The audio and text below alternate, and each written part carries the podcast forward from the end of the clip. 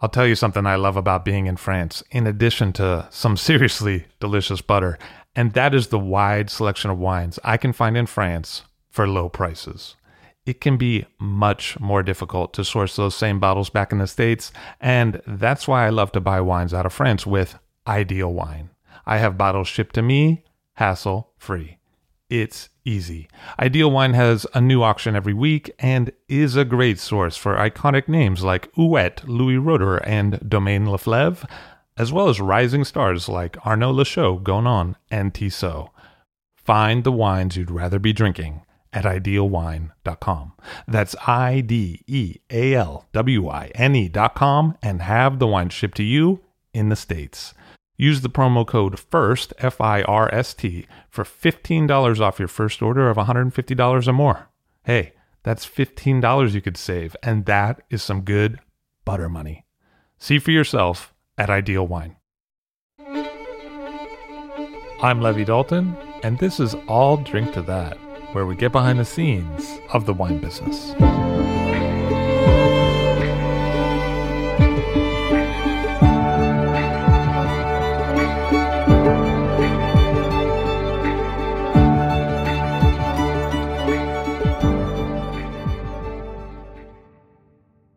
So I'm here today with Mannie Berk. Mannie Berk is uh, the proprietor of Rare Wine Company, uh, the importer and also retailer uh, based in California. Hi, Mannie. Nice to see you. Hi, Levi. Good to be here. Maybe you could tell us a little bit about how you got involved with wine. You were kind of more involved in the advertising angle when working for a small wine shop originally. Is that true? Um, uh, kind of. Um, I was uh, I was actually working for the the mayor of Boston. Oh, in okay. The late seventies, and was that Mayor White? that was Mayor White. Yep. Awesome. Yep. Yep. Was it you with the busing and? Uh, No, it was a little bit after busing, but it was it was definitely still a, a pretty stormy time in Boston. And uh, my job was was redeveloping um, uh, neighborhood business areas in the city. Oh, I didn't know that. Uh, yeah, and it was you know it was very political, and I had I'd worked in Chicago before. You you would Oh, okay. you would yeah. think that you know I would have figured out Right. figured it out in Frying Chicago, pan, fire kind yeah, of thing. exactly. Um, but I was a little slow, and uh, so I spent a total of ten years doing that, and decided that it was way too political for me. I was more I was really an idealist, and I wanted to you know save cities and And that's why you got people. involved because that was it. Yeah, yeah, and uh,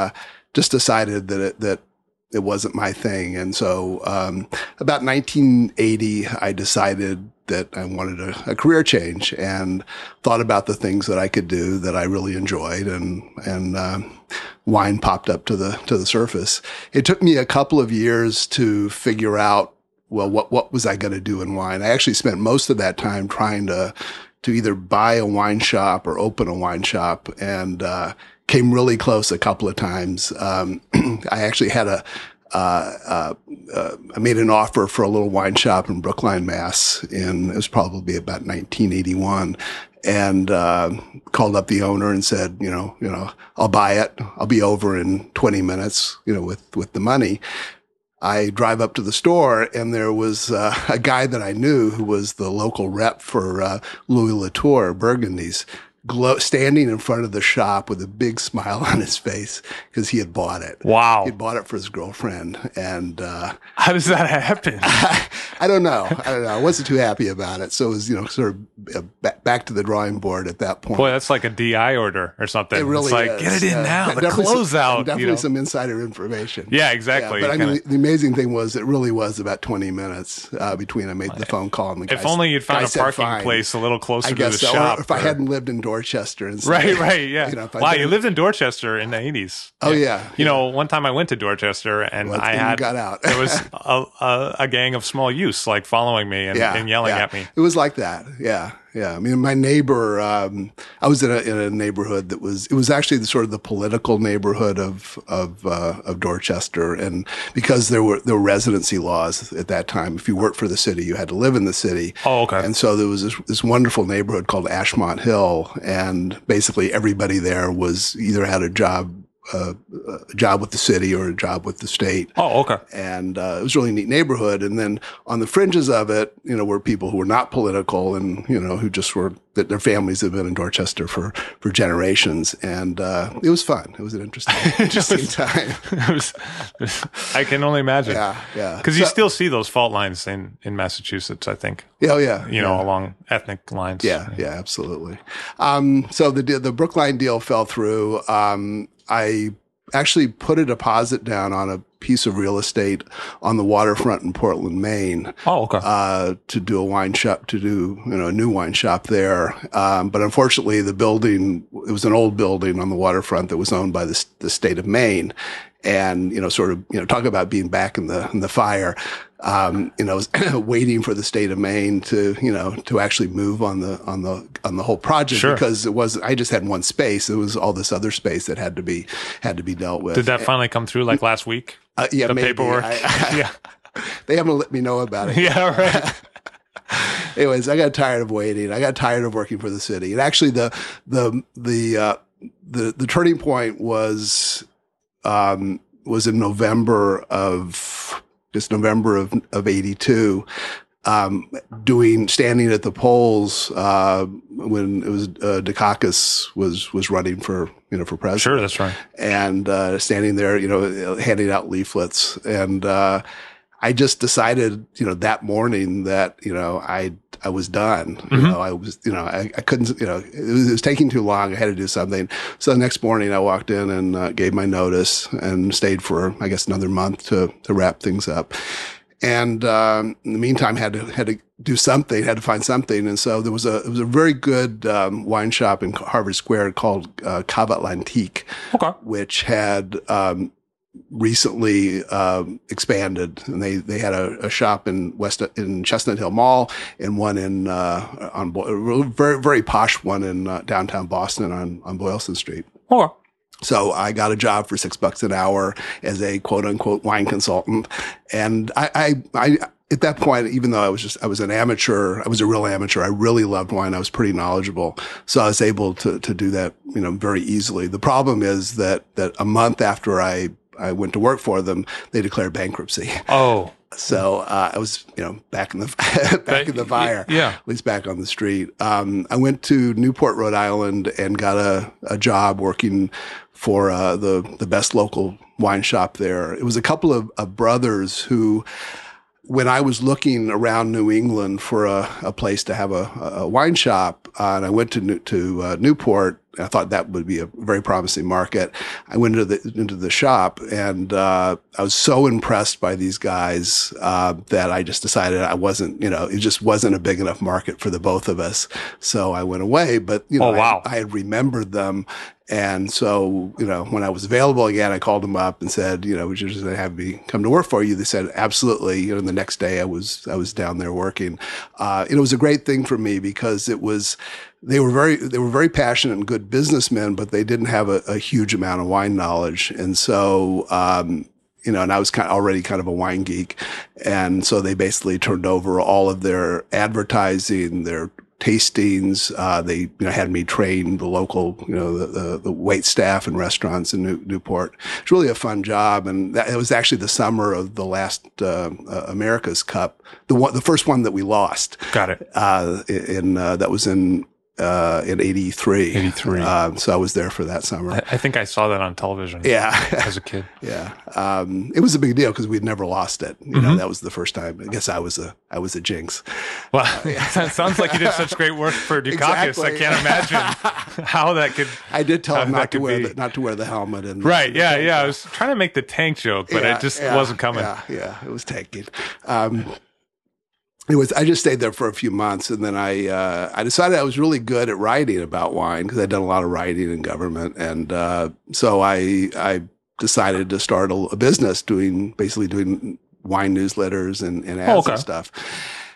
And I went around the country and basically, you know, uh, signed up a whole bunch of wine shops. Uh, uh, Chicago, a guy in Boston, Dallas, um, New Jersey. There was a chain in New Jersey, a whole bunch in in New York, and started a little company called Wine Letters. Um, uh, where I basically it was a, a little wine advertising agency and uh, did lots of New York Times ads, Wine Spectator ads. Uh, we had you know, Crossroads, uh, the little wine shop on sure. on, 14th Street. Um, I did all their ads for years, and it was a great way to learn the business because you know I was able to see you know how wine sells. Right. Um, kind of before Wine Searcher, you were kind of the guy that put like numbers on pages and talked a little bit about the wines and yeah, kinda like yeah. kind of proto email blast. It really was You know. because prior to at that point, you know, wine was all brick and mortar. It was all wine shops. You Yeah. know, there were no mail order. There were very few mail order businesses, wine businesses. I mean, I guess the Chicago Wine Company was about as close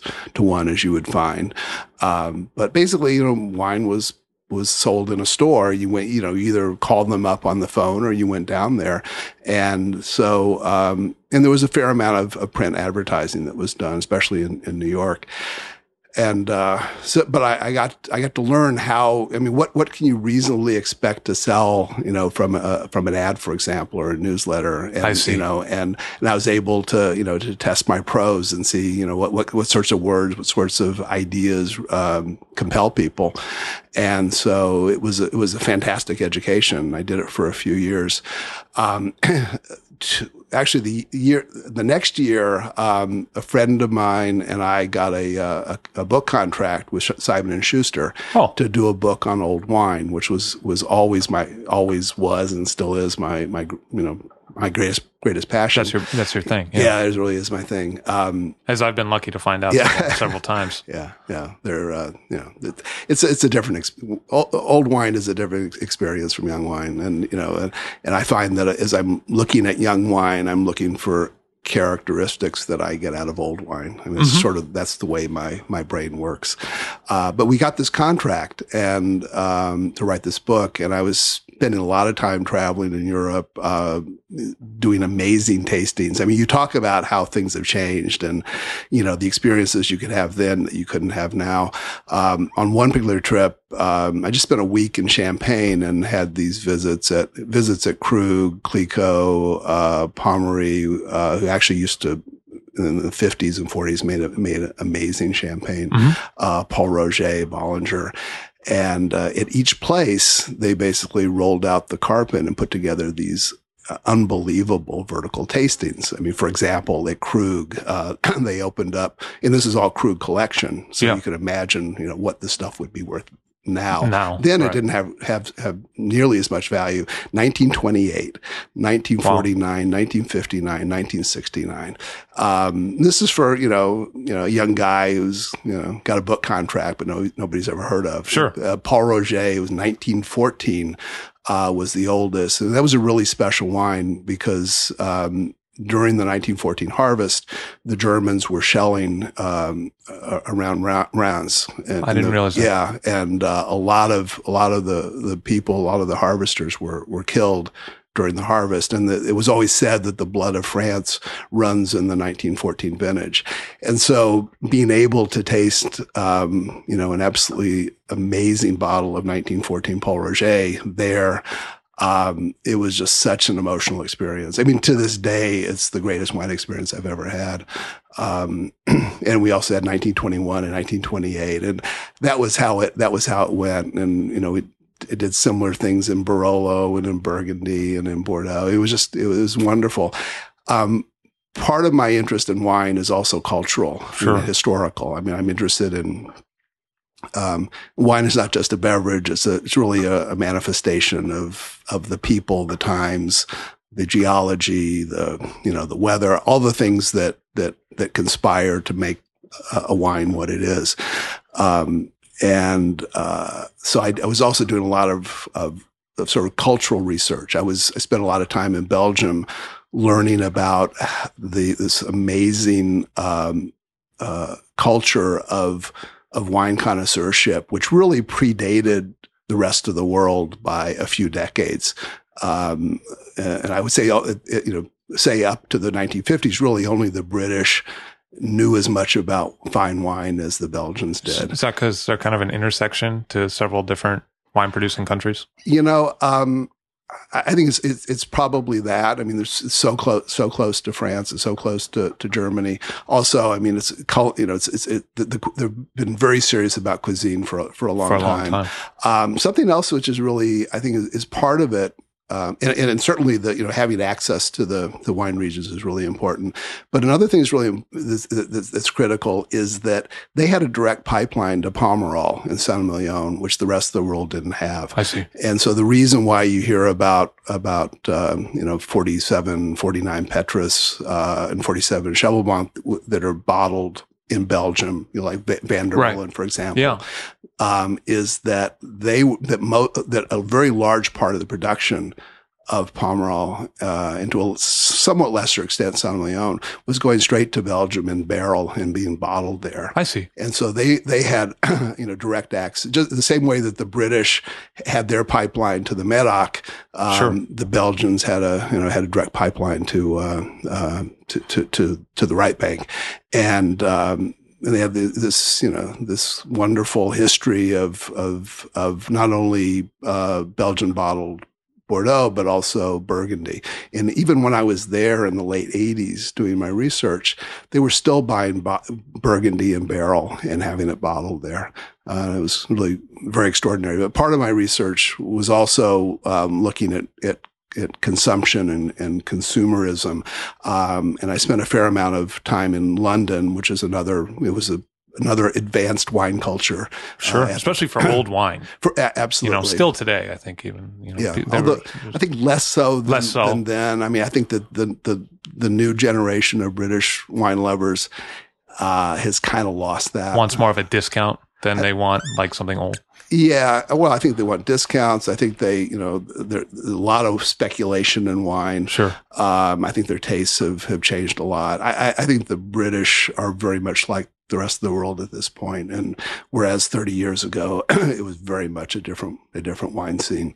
Um, but anyways, during my during my research there, I went into a wine shop um, and. Uh, it was owned by a, a couple of MWs and I looked on, the, I was just browsing around. And I, I noticed that they had a bunch of Madeiras on the shelf that were, the, the prices just seemed really, you know, just stupidly cheap. Yeah. Um, you know, wines from the 19th century that were selling for the, the equivalent of, uh, of 40 or $50 a bottle. Wow. And so I asked, I asked him, you know, why are these so cheap? Yeah. And, and the owner said that, that, um, uh, that a couple of the big uh, Madeira shippers, uh, Blandys and Cossarts, that that their longtime UK agent had been bought by by Bass uh, Ale, the, the, Okay. the, the big brewing uh, conglomerate.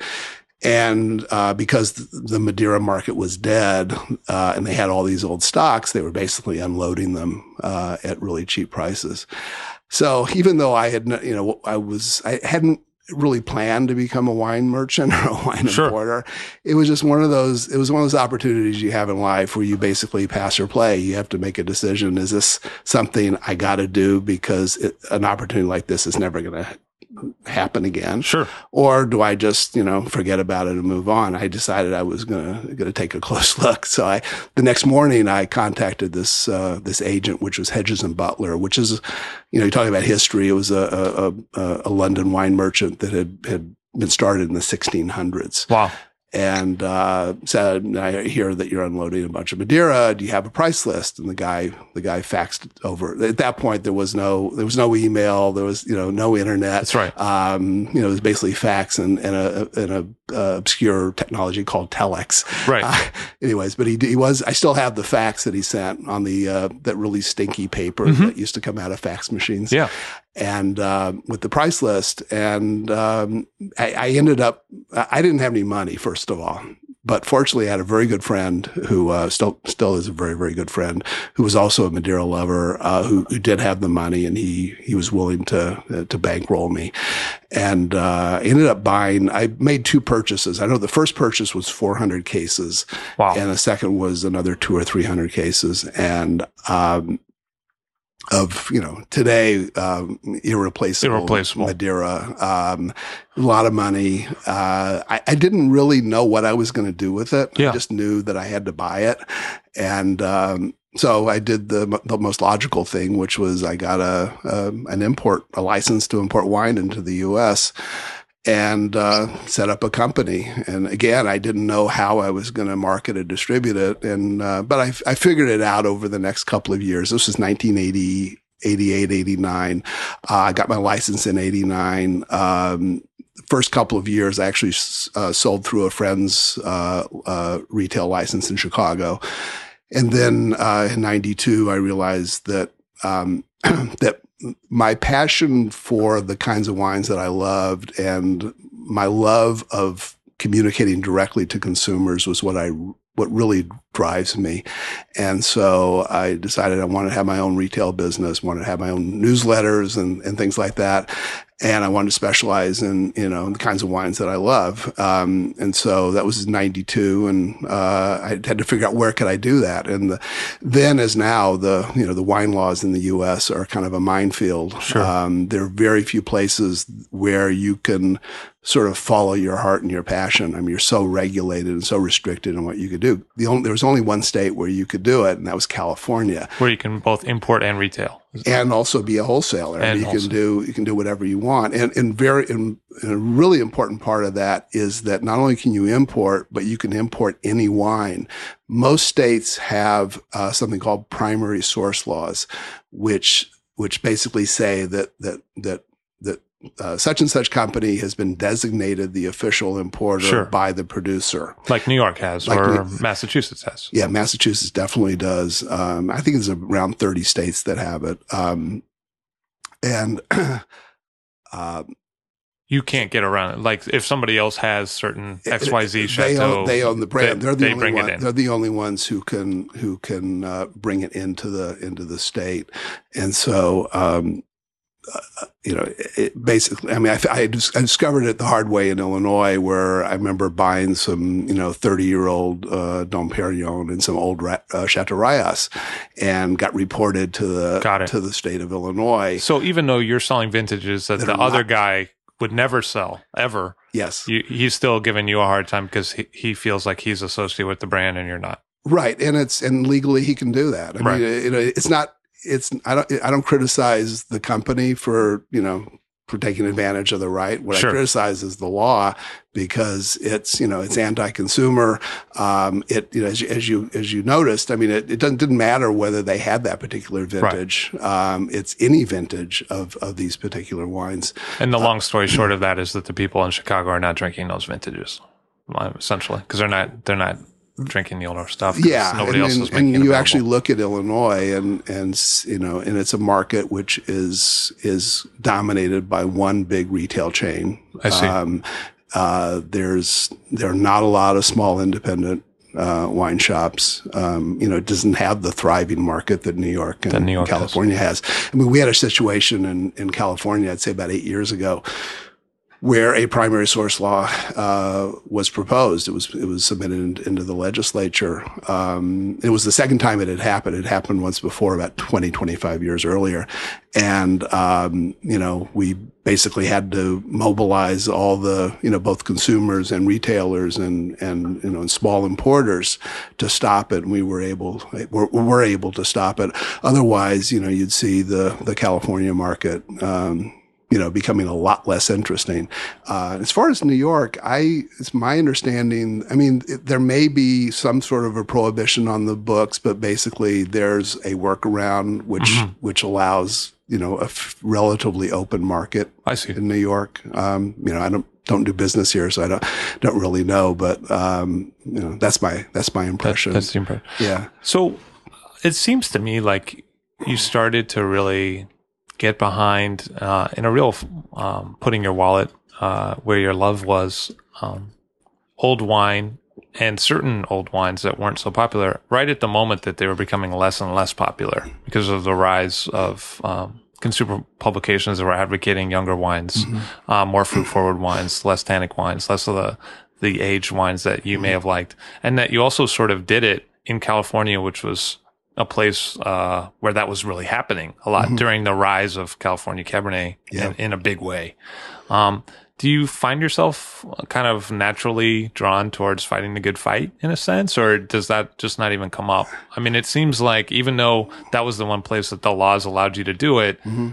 It was the time and the place where what you were doing might have been the least popular. Maybe that forced you to do it on your own rather than just expecting people to show up and ask you for it. Yeah. I mean, first of all, I've always believed in niche markets. I think that mm-hmm. no matter what else is happening in the world, there's always going to be a place for somebody who um, to, to, champion uh, something that has you know real intrinsic value, sure. quality. I mean, and those and people are out there. Have you seen that grow? Oh, ab- with the rise of the internet and yeah, I mean, it, the, the internet helps. Although I have to say that in all the years that where we where our main mode of communication was the newsletter, it was in a in a way that may surprise you. It may have may have been easier. Is that true? Yeah, there's so much noise now. Mm-hmm. I mean, there's so much there's so much competing information. It's it's a little bit more difficult to get people's attention. I think people are reading less than they used to. Mm-hmm. Um, I find your newsletters very thorough.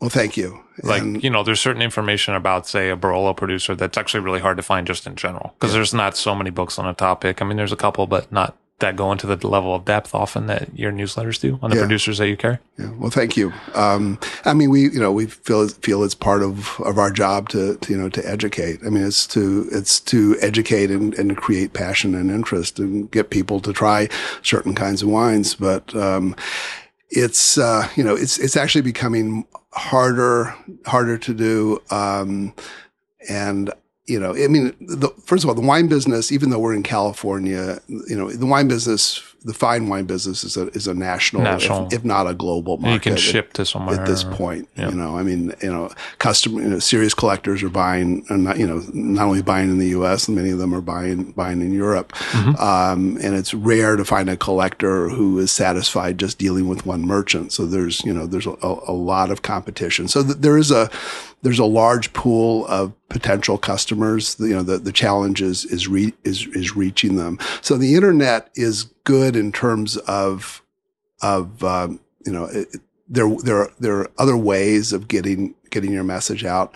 Problem is reaching people, and um, you know, 20 years ago it was just easier. I mean, you know, there weren't that many voices out there uh, when I when I got started. Well, be that as it may, it seems like things that you have um, really gotten behind, like Madeira, mm-hmm. you've uh, maybe because of you, you know, there's been a market that's developed around them that maybe wasn't there, at least not in America, at least not since the 1950s. Mm-hmm. You know, where, I mean, obviously Madeira and United States have a, a strong relationship mm-hmm. in colonial days, but um, wasn't so popular mid 20th century. And I feel like um, it's something that a lot of restaurants now offer. Mm-hmm. Um, you know, uh, not you're not assured to see it, but it's very much more common than it was uh, when I first started my career. And I feel like that may be uh, partly in thanks to you. And I've also seen traditional Barolo um, become much more popular mm-hmm. uh, than it was, uh, you know, maybe in the early 90s or mid 90s. And I, I think that you might have something to do with that as well. So it seems like some some markets have changed a little bit, maybe because of your influence or what you were offering, or because you were willing to explain it. Um, I hope we, you know, I hope we contributed to it. I mean, I, the, the, I can tell you the, the areas that the, the kinds of wines that have always meant a lot to me personally and, and to our company. Uh, you mentioned Madeira and traditional Barolo, um, basically tradi- traditionally made wine of, of all kinds. Mm-hmm. Um, and you know, it's wines that really do have a sense of, of time and place. Um, there's no, you know, they haven't suffered from what I think a lot of modern winemaking does, which is to to rub out their their character to make them a little bit more like other wines. I like wines that you know you know whether they're flawed or not, whether they you know that they're they're things that you know you might may consider imperfections. At least they have character and they have a certain nobility as a as a result. And so you know, not just traditional Barolo, um, uh, you know, traditional California Cabernet is something that sure. you know that that we that we work on. Um, Cote Rôtie is a you know is a good example of mm-hmm. the kind of place that I I feel like we need that my company needs to to help and support because uh, I think it's one of the great vineyard areas of, of the world. Um, and it, it, it, you know, it's, it doesn't have the, uh, you know, uh, yeah, I think it's I think it's at the same level as you know Gevrey Chambertin, mm-hmm. and um, and I think you know many of the wines are absolutely the you know the same level as the best of those wines, um, but it's not appreciated. I mean, Hermitage gets more you know, gets more attention. Um, you know, within Côte Rôtie, you know, Guigal uh, casts a very, very big shadow, and so a lot of the other, you know, smaller producers like like Rostaing, Jamet, um, you know, get get lost. Um, you know, you have you have these mythic producers like like Gentaz, sure. who um, you know, is they're starting to become a cult following for it. Well, unfortunately, the wines don't exist anymore. Sure. They've gotten incredibly expensive. You know, so uh, once again, you have the same problem you have with Guigal, which is so Gentaz now is casting a big shadow, and so you know, so that there's a, natural tendency. Oh, I want to have Gentaz because that's the best. Yeah. But when you put them on the same table with old wines from say Jasmin, for example, mm-hmm. um, you know, you find out that you know, it's similar philosophy, you know, um, but different character and pretty much the same style. I mean, it's not same style, same quality, mm-hmm. same same level of of of, of interest. Um, and so, you know, the message is a complicated message, and um, you know, there's all these market forces that you're you know you're working at. You know, the other problem you have is you know old champagne. Now, now you know, it was a time at the beginning of my my company, and you could tell that I, I love old champagne, and you know, early on we were big advocates of it before it became uh, popular. Uh, that's all, you know, it's not possible anymore for us really to, to, to, to be players because the prices have gotten so high. Is that uh, true? Oh, it's just, it's just, all, it's painful. Um, so we, uh, you know, I, I I get a little bit of it when I can. Um, you know, I, I, love to drink it at home, but it, it's very hard to to get. You know, but we've uh, I've sort of I've replaced that hole that hole in my heart with uh, the privilege of representing uh, Anselme Selosse. Sure, um, who a lot of people regard as father figure to the young, you know, the younger, more adventurous generation really looks to as inspirational. Yeah, and, and to my palate. Um, uh, you know, I, I, just don't, I don't see anybody else making wine of that quality. Of mm-hmm. that, and again, it's a matter of taste. It's mm-hmm. not. I shouldn't use the word quality. You know, there's just there's a character to his wines. There's a um, this brilliant transparency and intense minerality that I just find uh, over, you know, almost overwhelming. Say I wanted to really enjoy a Selosse wine. Uh, do you have any tips for me on how I should serve it? Um, great question. Um, definitely not too cold. You know, sort of uh, cellar temperature or couple of degrees cooler than that. Mm-hmm. Um, I actually dec- I decant it. Mm-hmm. Uh, I also don't serve it in flutes. I use uh, white wine glasses because I like a little bit bigger bowl. Um, I, I, find that a champagne flute for good champagne tends to, I don't know, it tends to restrict it a little bit too much. Mm-hmm. Um, I, I, like the, I like roundness in wines. Yeah. I mean, the sensuality of it. And, um, so I like wines, you know, I don't want, I don't want too many bubbles or too, sh- too, too, too, you know, too sharp, uh, uh, bubbles. I like some, uh, uh, I like a foaming mousse in champagne, which I think, uh, a large, a little bit larger bowl gives you. Um, you know, obviously with an older champagne, you have to be more careful because there's there are fewer bubbles in it, and you want to have a little bit colder to to keep the bubbles inside. Uh, but for youngish Selosse or other great champagnes, um, as I said, I like a white wine glass, and I like them. I you know if if I think that the wines respond well to air, which I do do believe with Selosse, I like to I often decant them. Do, something like initial would you decant that and serve that right away, or would you decant that and give it some time? And would it be the same for something like substance? Sometimes I wonder, you know, how the wines would show the very best. So. Um, it was, it's funny you should ask Levi because I, I'm, I'm very excited because um, a couple months ago I bought a pretty, you know, a pretty substantial amount of of Initial that was disgorged uh, 11 or 12 years ago. Okay. Oh, wow. I'm really excited about it. Um, in fact, the day that I bought it, I went down to my cellar and I pulled out a bottle of, of Initial um, that had been disgorged, I think in 2002. So the same period as, as these bottles. And uh, had, had it last night. And it was really one of the best wine experiences I've had in years. It was whatever I was amazing. doing last night clearly didn't measure up to that uh, yeah. to that evening because that yeah. sounds great. Yeah, yeah. And no, I mean, you know, it, it, goes back to there's a certain you can't replace maturity in wine. You know, I, you know, uh, breathing. There's there's a purpose for letting wines breathe, and usually, in my opinion, it's not so much to make a, a, a young wine tastes like an old wine. Um, I usually find that breathing is more helpful for older wines to let them open up after being in bottle for a long, for a long time. Is that something you find with Barolo as well, older Barolo? Yeah, absolutely. Yeah. Because I, I, think a lot of people uh, get hesitant. Sometimes I know I've had some hesitations, but um, I've, I've, seen you decant uh, older Barolo to good effect. Is that something you're a believer in? Uh, I'm a total believer in it. And I, I, think that, that far too many bottles of, of old Barolo get dr- drunk way too soon after being uh, uncorked or, or decanted. Um, typically for wines from the 60s and 50s, I give at least a couple of hours in a decanter. I mean, if you think the wine is in is in good shape, good shape, then uh, yeah, a couple, two or three hours. Um, I've seen, you know, 50, 60 year old Barolos improve over, over the space of, of five hours even. Mm-hmm. Um, and the other thing that's, that's interesting, the other thing to, to watch for is when you first open an old Barolo and decant it,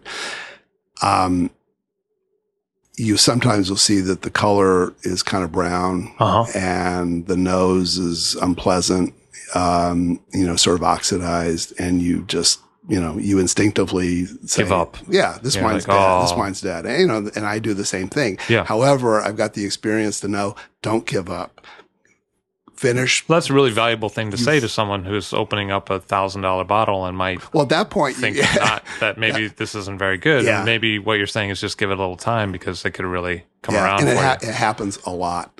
Um, I mean, not only do, not only does the nose uh, clear up um, and, and, these oxid- oxidative notes get replaced with you know with wonderful smells of mature Barolo, but the color also is restored uh, by air, and it goes from being kind of brownish to being, you know, to being a, a, healthy red.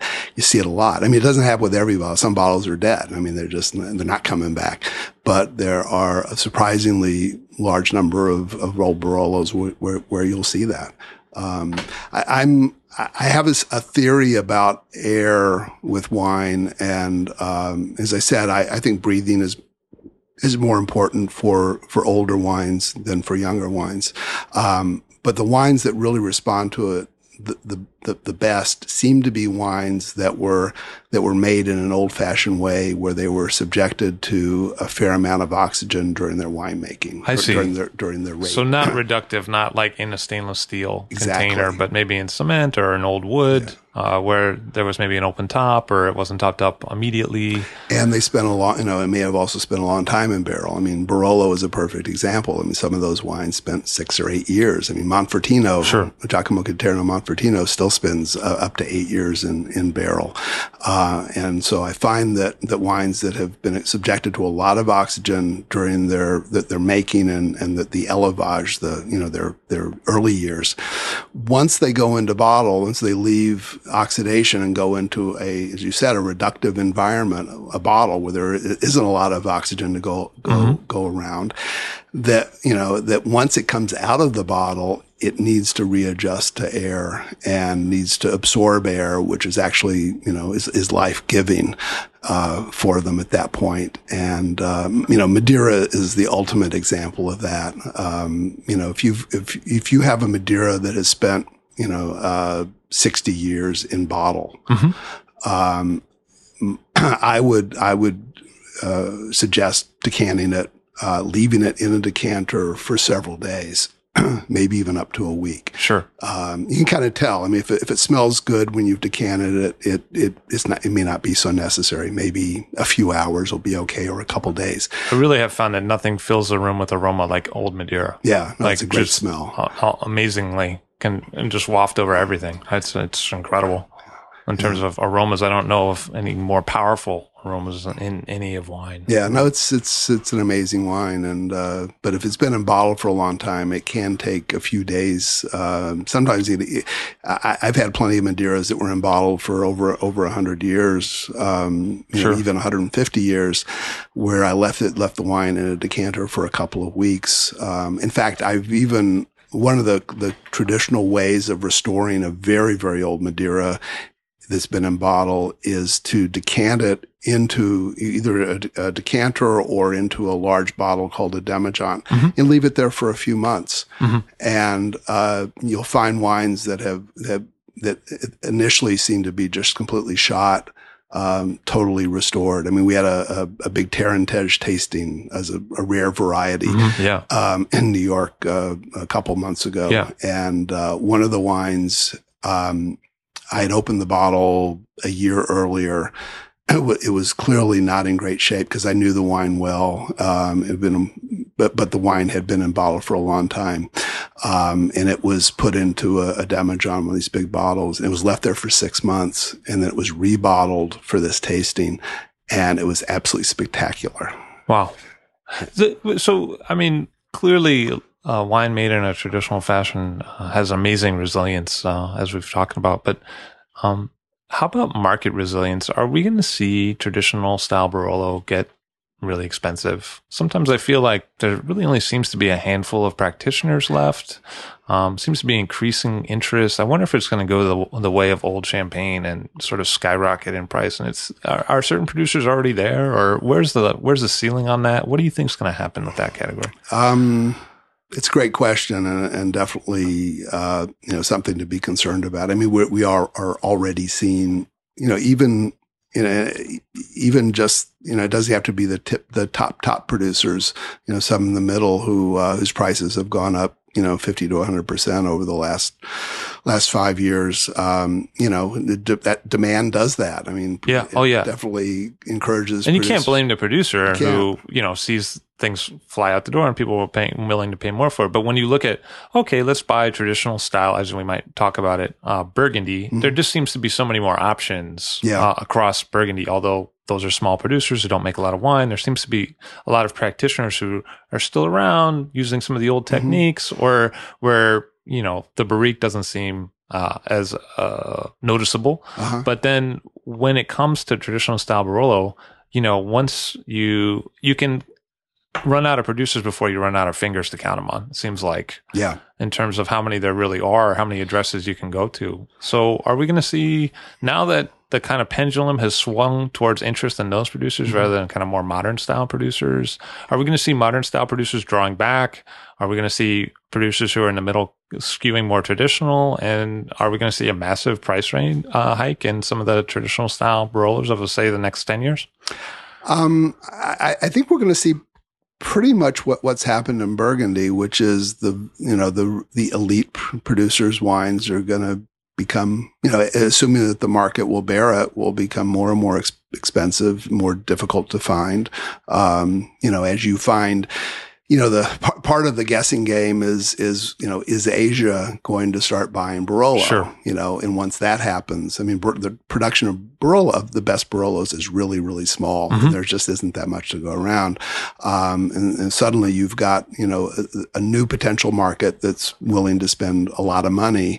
That's definitely going to push prices up. So that's a big question mark. Um, I mean, at this point, I think, I think Asia's buying, you know, buying Monfortino, uh, Gaja, uh, some Giacosa. Um, but other than that, I think, you know, the rest of Barolo and Barbaresco is, you know, is pretty much its, its traditional markets. I, I think that, that, that there's enough wine made in, um, it's a fairly large region, Mhm.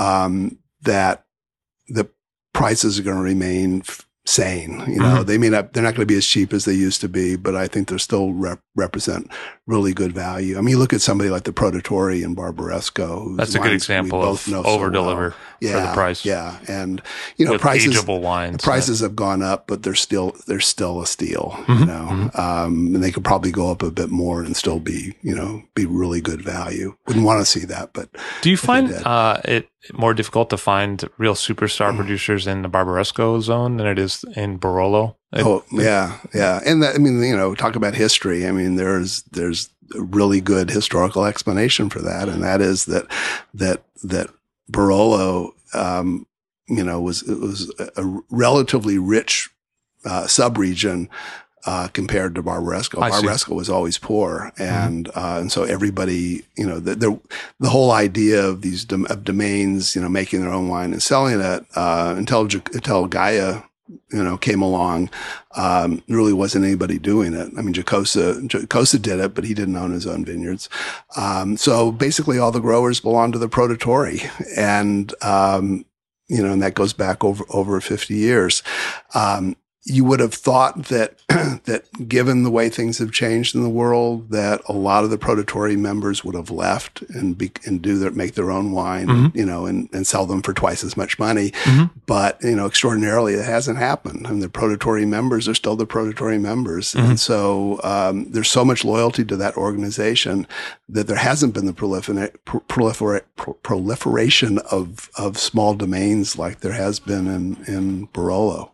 Has there been historically some resistance in the American market to Barolo as a category? Sometimes I feel like people maybe don't uh, find the wines as appealing early in their career as other wines. And it, it takes a while for people to come around to the idea of Barolo, especially traditional style Mhm. Barolo is a little bit more tannic.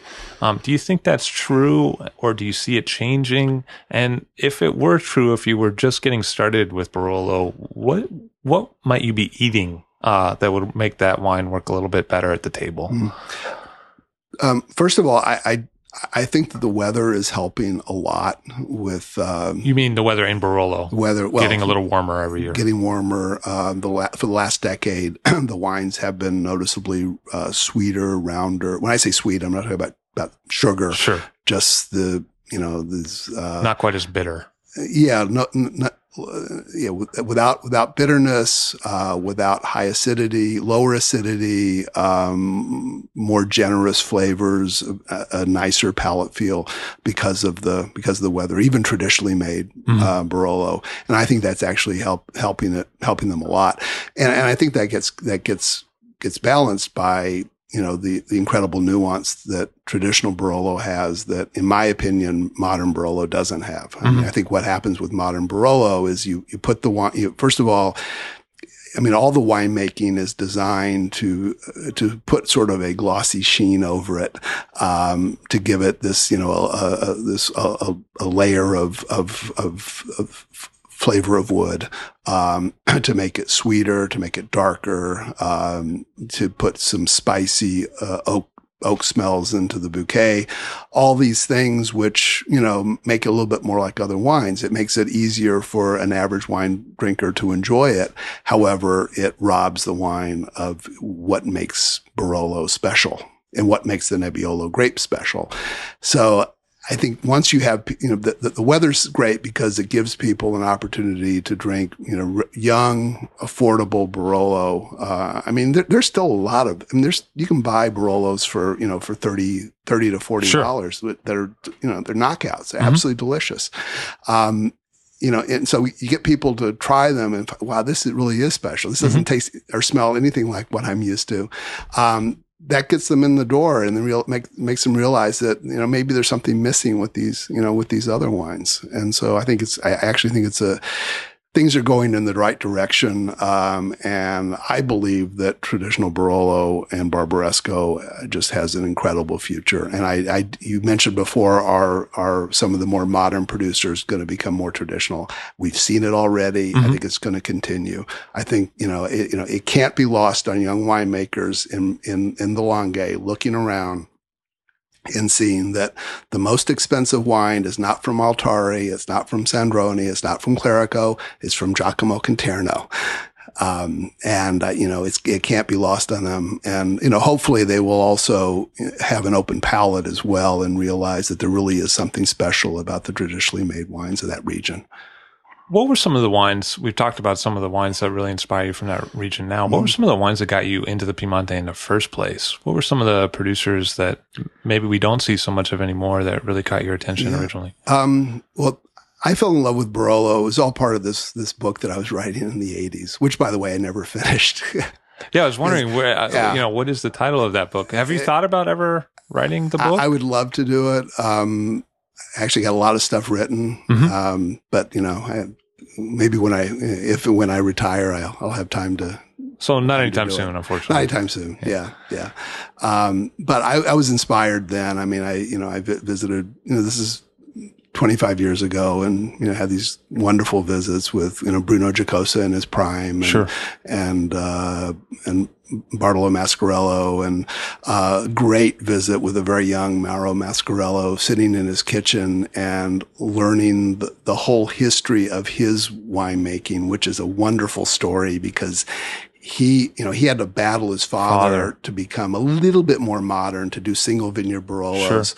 And then once he got his foot in the door and was doing, you know, was experimenting, actually thought about becoming a modernist. And Yeah. by the 1978 vintage, his, his macerations were down to, I think it was like six days, Wow. uh, from, you know, uh, a month. Yeah, yeah. probably about 30 days, uh, you know, under his father. Um, you know, and it's, it's, that was, it was a wonderful experience for me. So I, I fell in love with, uh, you know, with Barolo. I, of course, the I, corollary to that story is that he kind of rejected that that philosophy Absolutely. and kind of Yeah, went back to absolutely. after the experiments. So I guess just a note. Yeah, I mean, by the early '80s, by the '82 vintage, he was, you know, he was as classic as just about anybody. Um, and uh, you know, and today is one of the, you know, great traditionalists. You know, I had the privilege of, you know, in 1980, probably '88, of sitting in his kitchen and learning this history. Otherwise, you know, I wouldn't have known it. Yeah. But, uh, well, he told me that he he he learned through you why his 70 was similar to the Ca' d'Morissio later.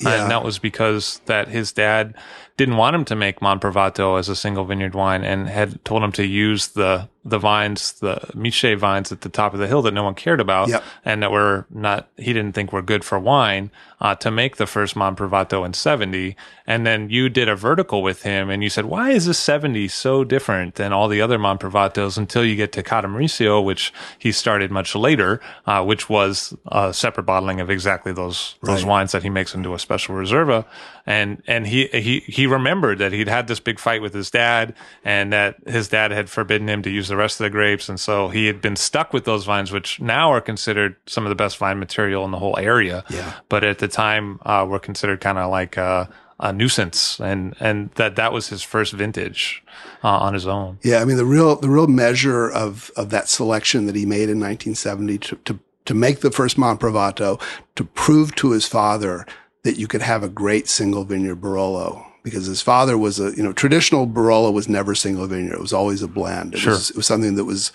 part of the of the philosophy of winemaking. He had to convince his father with that first vintage of Monprivato you know fruit only from that vineyard that it, that it was capable of producing something spectacular. And so, you know, he, he used the best fruit and the best fruit was from this, this particular, uh, clone, uh, or subvariety, um, uh, Michet. And, um, and so, as you said, I mean, that then, you know, 30 years later, um, well, actually, uh, it was about 25, 23 years later, led to uh, the creation of Ca- Cata Mauricio, where he, um, you know, he used only again he he, he replanted by Selection Massal those those Michet vines, and uh, which we should note is one of the most expensive Barolo that you could find now. It is, wasn't yeah. on release, but it's you know quite well regarded these yeah, days. yeah, yeah. Um, Um, there was uh, another producer that had a big effect on you. I think uh, was Vallana sort of someone that Oh, you yeah, had been yeah. interested in. Yeah, a friend of mine uh, in the late '60s uh, was buying Vallana in New York a lot, um, and he was the one who inter- introduced me to it. Um, you know, this was probably a, about 25 years ago, and I just fell in love with the wines. And uh, I don't know, I don't know if you know the story that uh, of me going to to, to visit. What Mr. happened when you uh, when you made that visit? Well, uh, um, Vallana had been had been dead for um, you know I don't know probably twenty years, but his son-in-law was an Englishman who was married to his daughter. Um, was you know was running the estate, and so I, I had an appointment to go see him, and this is I don't know about 10 or 15 years ago, uh, had, a, had an appointment to see him. But when I got to the hotel, um, there was an urgent message for me that, that it said Mr. Vallana, even though his name wasn't Vallana, that Mr. Vallana had died the day before. He had had a heart attack, um, and so I never I never visited. Um, however, I'm really happy to say that that um, his the Englishman's daughter uh, contacted us uh, a couple of months ago, and we are going to start representing Volan. In, oh, I didn't know in that. Cal- yeah, no, it's oh in California. California, yeah, because of course in New York it's brought in by Skurnik. Yeah, yeah, yeah. So we're going to be representing in California. So it's you know it, it it's it's all coming it's full, full circle. full circle. I recently visited. It was kind of a stunning stunning visit. Um, yeah, I still haven't been the, there. Well, I'll show you some pictures sometimes. It, it's interesting because it's sort of you know not on the well trodden trail. It's you know it's in a different area, and I think that they're it's kind of like as you say they're still uh, rolling out the red carpet because they just don't get that many visitors. No, yeah. and so you know you you sit with them and they open up the fifty five and you you know have it with them and you can really see the chain of history in that winery. It, Yeah. it, it's also quite large. Um, yeah, and like the, physical space. and the wine the wines uh, today's even then and, and today uh, as well, and the wines are very reasonably priced. Yeah, very much so. Yeah. they're a great deal, and um, you know they they also have a Gattinara, uh, which is actually I guess I think that's their best cuvee right now. Right now, yeah. I visited that site. It's really beautiful. Is- Yeah, and some old vines, uh, uh, because that's part of the some of the issue uh, with some of the other areas like Boca, where the, the vines aren't there right now. They're Mm-hmm. Yeah. replanting that kind of thing. yeah. But they also buy in fruit. It's an interesting time. Like he said, with uh, the collapse of Dessilani and Uh-huh. Fara, that uh, basically.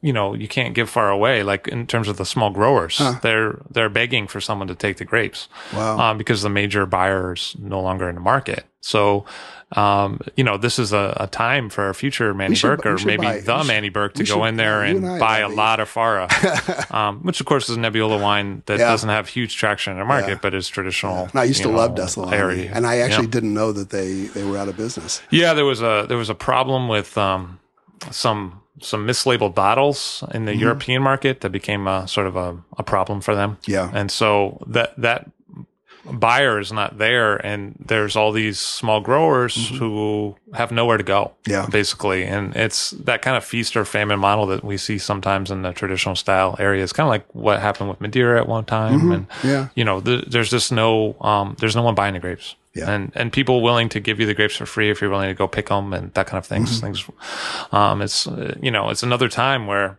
you know, we think of these areas in general, the, oh, the Piemonte is quite successful, but, you know, there are these pockets where the success hasn't hit everyone Yeah. and where there really are, you know, wines that kind of lay undiscovered or, or hidden for a time until Mm-hmm. someone comes back and, and rediscover them as, as you have many times.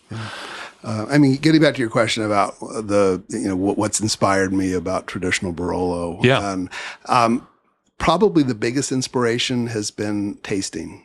Um, which is you know not not a bad reason to be involved in Yeah. with wine. I mean, if it's the basically, wine I- itself. I, I've always loved, I've always loved the stuff. I, I was like everybody else in the sense that I, I bought in a little bit too much, um, in, into the, the rhetoric that, that traditional Barolo was, you know, you know, there were some really good, really great producers like Conterno and Mascarello, but a lot of it was, you know, the wines were dirty and they were mm-hmm, flawed and, mm-hmm. you know, Which is all definitely something you heard very recently. As Yeah, a matter of fact. yeah, and that was really that was the big argument behind the modernist movement. We, you know, we've got great potential here, but we've got to make, you know, we've got to make wines that, you know, that that befit Are the clean and- yeah, and befit the quality of of the fruit. And so, you know, and it's and they, you know, and so that was the justification for it. Um, you know, come to find out, having tasted, I mean, literally hundreds of old Barolos and Barbarescos from from producers, you know, uh, great and small. That there's a lot of great wine out there that was made in the in the 40s, 50s, 60s, and 70s, and the wines are surprisingly consistent, and they and they age well. They've held if they've been well cellared, uh, they're amazingly consistent, which is which is the reason I've been able to do so many tastings uh, over the years, um, less in New York than in San Francisco, of you know all these producers that that you know are, aren't that famous. Uh, you know, a producer like Franco Fiorina that I that Right. I hadn't heard of probably five years ago. Um, you know, and I've now had a whole bunch of different vintages, and the wines are just absolutely they're they're beautiful. Or Giovannini Moresco and and Barbaresco, which you were nice enough to share with me one time. Yeah, those are you know they're amazing wines. I mean, they're just you know Scarpa, which is now not there. It's the Cita Moresco from from, from Gaja. Gaja. Yeah, mm-hmm. yeah. Um, so I mean, you know, the, the my biggest inspiration is is is opening my mind to you know to try bottles um, and you know not to, just take the received wisdom of the the chattering, but exactly. go find out for yourself. Exactly, and so that's you know that's actually been part of what we've been trying to do over the last few years is you know is to convince convince the world that you know there were a lot of good producers in in the region, and uh, you know just open your minds. I mean, at the prices that those wines sell for, you can afford to. I mean, even mm-hmm. if it's mm-hmm. not, even if it's only a, a B plus wine, you know, you know, for for with the age involved you know, for, maturity. Yeah, I mean, for you know, seventy five dollars for a you know a thirty year old wine, or hundred dollars for a forty year old wine, it's still you know it's still a pretty amazing wine experience. Another region that I feel exactly the same way about, which I think is is probably about 20 years behind uh, Piedmont mm-hmm. is is Rioja. I see. Where um, again, same deal. You know, a lot of a lot of buzz that you know there were only a few good producers. I mean, Lopez de Heredia, sure. obviously, Cune, the wines are great. Yeah. Marques de Murrieta uh, Marques de Riscal. I mean, mm-hmm. the famous producers, the big, you know, yeah, you know, more recognizable names, acknowledged that their traditional wines were always good. But what about all the others? And um, you know, and why ha- why have so many producers in Rioja modernize their methods to taste more like other regions?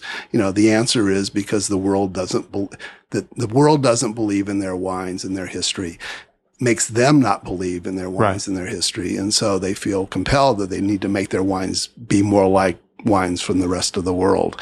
And, um, so, you know, uh, my next, my next, um, uh, frontier, uh, and one that I think is going to be, you know, it's going to be, I, I, think, I think it's going to see a lot of activity, a lot of interest over the next, um, you know, decade will be Rioja because I think that the, the wines, the surviving old wines in that region, um, the prices of wines, not only old wines but young wines, are so are so low for mm-hmm. the quality that they have to be rediscovered. And uh, you know, and I think it's you know it's gonna it's gonna join the list of other traditional wines that people are starting to appreciate.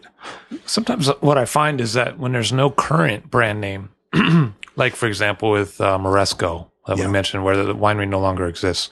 Uh, when there's when there's no current brand name holding the flag high, mm-hmm. the older vintages are really undervalued because people uh, in the market are just not familiar with those old names. Yeah, and they're somewhat hard to come across, even if they were quite prestigious 40 years ago. It's very hard to know that without really doing some some book research and um, finding out because the story has kind of been broken, and because it's not um, there's no new release to kind of hype the market. There's no uh, value placed on the old wines, which can be spectacular. Yeah. Do you find that also the case with smaller producers in other areas? Oh, absolutely. I mean, I think um, that's bad is where the producer doesn't exist, doesn't exist anymore. What's worse is if the producer has become really modern. Mm-hmm. Right. Then, you know, it's, it's, it's doubly tough. Right. You know, I mean, it's one thing to people say, are like, oh, no, I'm not into that. You know, and you're I mean, like, no, really, back then it was different. Yeah. I mean, we just did a 78 uh, tasting and, you know, Ceretto, uh, showed really well. Mm-hmm. And, you know, and it surprised a lot of people because, you know, Ceretto's, you know, very modern now and it may not be to their, these are people who like traditional wine. What, it wouldn't, the modern, later Ceretto, Ceretto wines are not, are not so exciting to them and they were just shocked at how good the you know the 78 is um, i mean you see that you see that a lot and i think it's a big problem in rioja where you've got so many producers who, um, you know, are just not seen as a as a traditionalist, convincing people, yeah, but the wines really are good. I mean, right. Lopez de Heredia is the notable exception to that. I mean, they have they have you know been true to their their values. They make made great traditional wines in the past. They do it today. Everybody gets it, and as a result, you know, Lopez de Heredia is the you know they're the, they are the star, mm-hmm. right? Right now. Right. in and the prices have gone up accordingly, I think. I mean, from when I first started selling them. I mean, I love the wines. Well, the young wines actually, I think the prices are still really, really good. I mean, the problem is the older wines. There's been so much demand, and they've sold a lot of their stocks, and The that's stock, why, yeah. that's why the prices have gone up. But there are other producers whose older wines, um, you know, are really good. And I mean, a, a producer that see, that doesn't get the attention that it deserves is Bodegas Riojanas.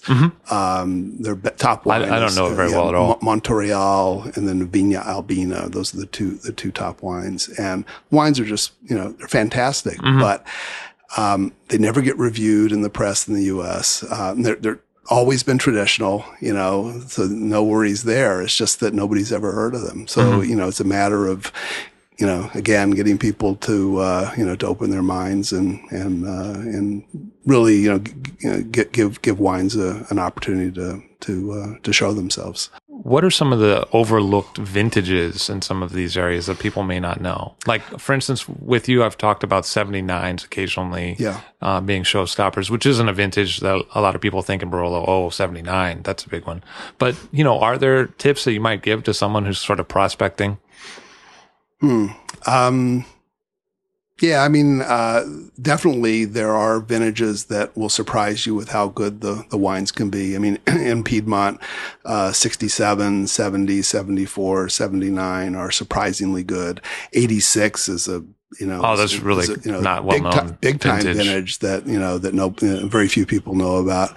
Um, it- you know, but you know, it, it it's going to be it's going to vary from producer to producer and wine to wine to wine. Also, you have to be concerned about how the wines have been have been cellared. But um, you know, I think if you avoid the really bad years, you know, Yeah. like sixty five, for example, in in Piedmont, or uh, you know, I guess seventy five would be another one. Mhm. Or, uh, you know, you probably are, are be, be pretty wise, but but give you know usually for the lesser vintages, less famous vintages, the prices are going to correspond to Sure. you know to to perceived quality, Yeah. and uh, more often than not, I think you'll be pleasantly surprised. I mean, I've had some good seventy sevens in Bar- Barolo, which is you know yeah, not something anybody talks about. No, no, no. because it's my birth year, so I know that for know. a fact. Well, Mannie, I want to thank you. It's been a real pleasure, and as always, every time I talk to you, I learn a ton. And I, I wish you the greatest of success uh, for what you're doing, because what you care about, I deeply care about, and I love to see the conversation continue. Thank you. no. Thank you, Levi. It's been a pleasure. I'll Drink to That is hosted and produced by myself, Levi Dalton. Aaron Scala has contributed original pieces. Editorial assistance has been provided by Bill Kimsey. The show music was performed and composed by Rob Moose and Thomas Bartlett. Show artwork by Alicia Tenoyan. T-shirts, sweatshirts, coffee mugs, and so much more, including show stickers, notebooks, and even gift wrap, are available for sale if you check the show website, illdrinktothatpod.com. That's I-L-L, drink to that, P-O-D.com, which is the same place you'd go to sign up for our email list or to make one of the crucially important donations that help keep this show operating. You can donate from anywhere using PayPal or Stripe on the show website. Remember to hit subscribe or to follow this show in your favorite podcast app, please. That's super important to see every episode. And thank you for listening.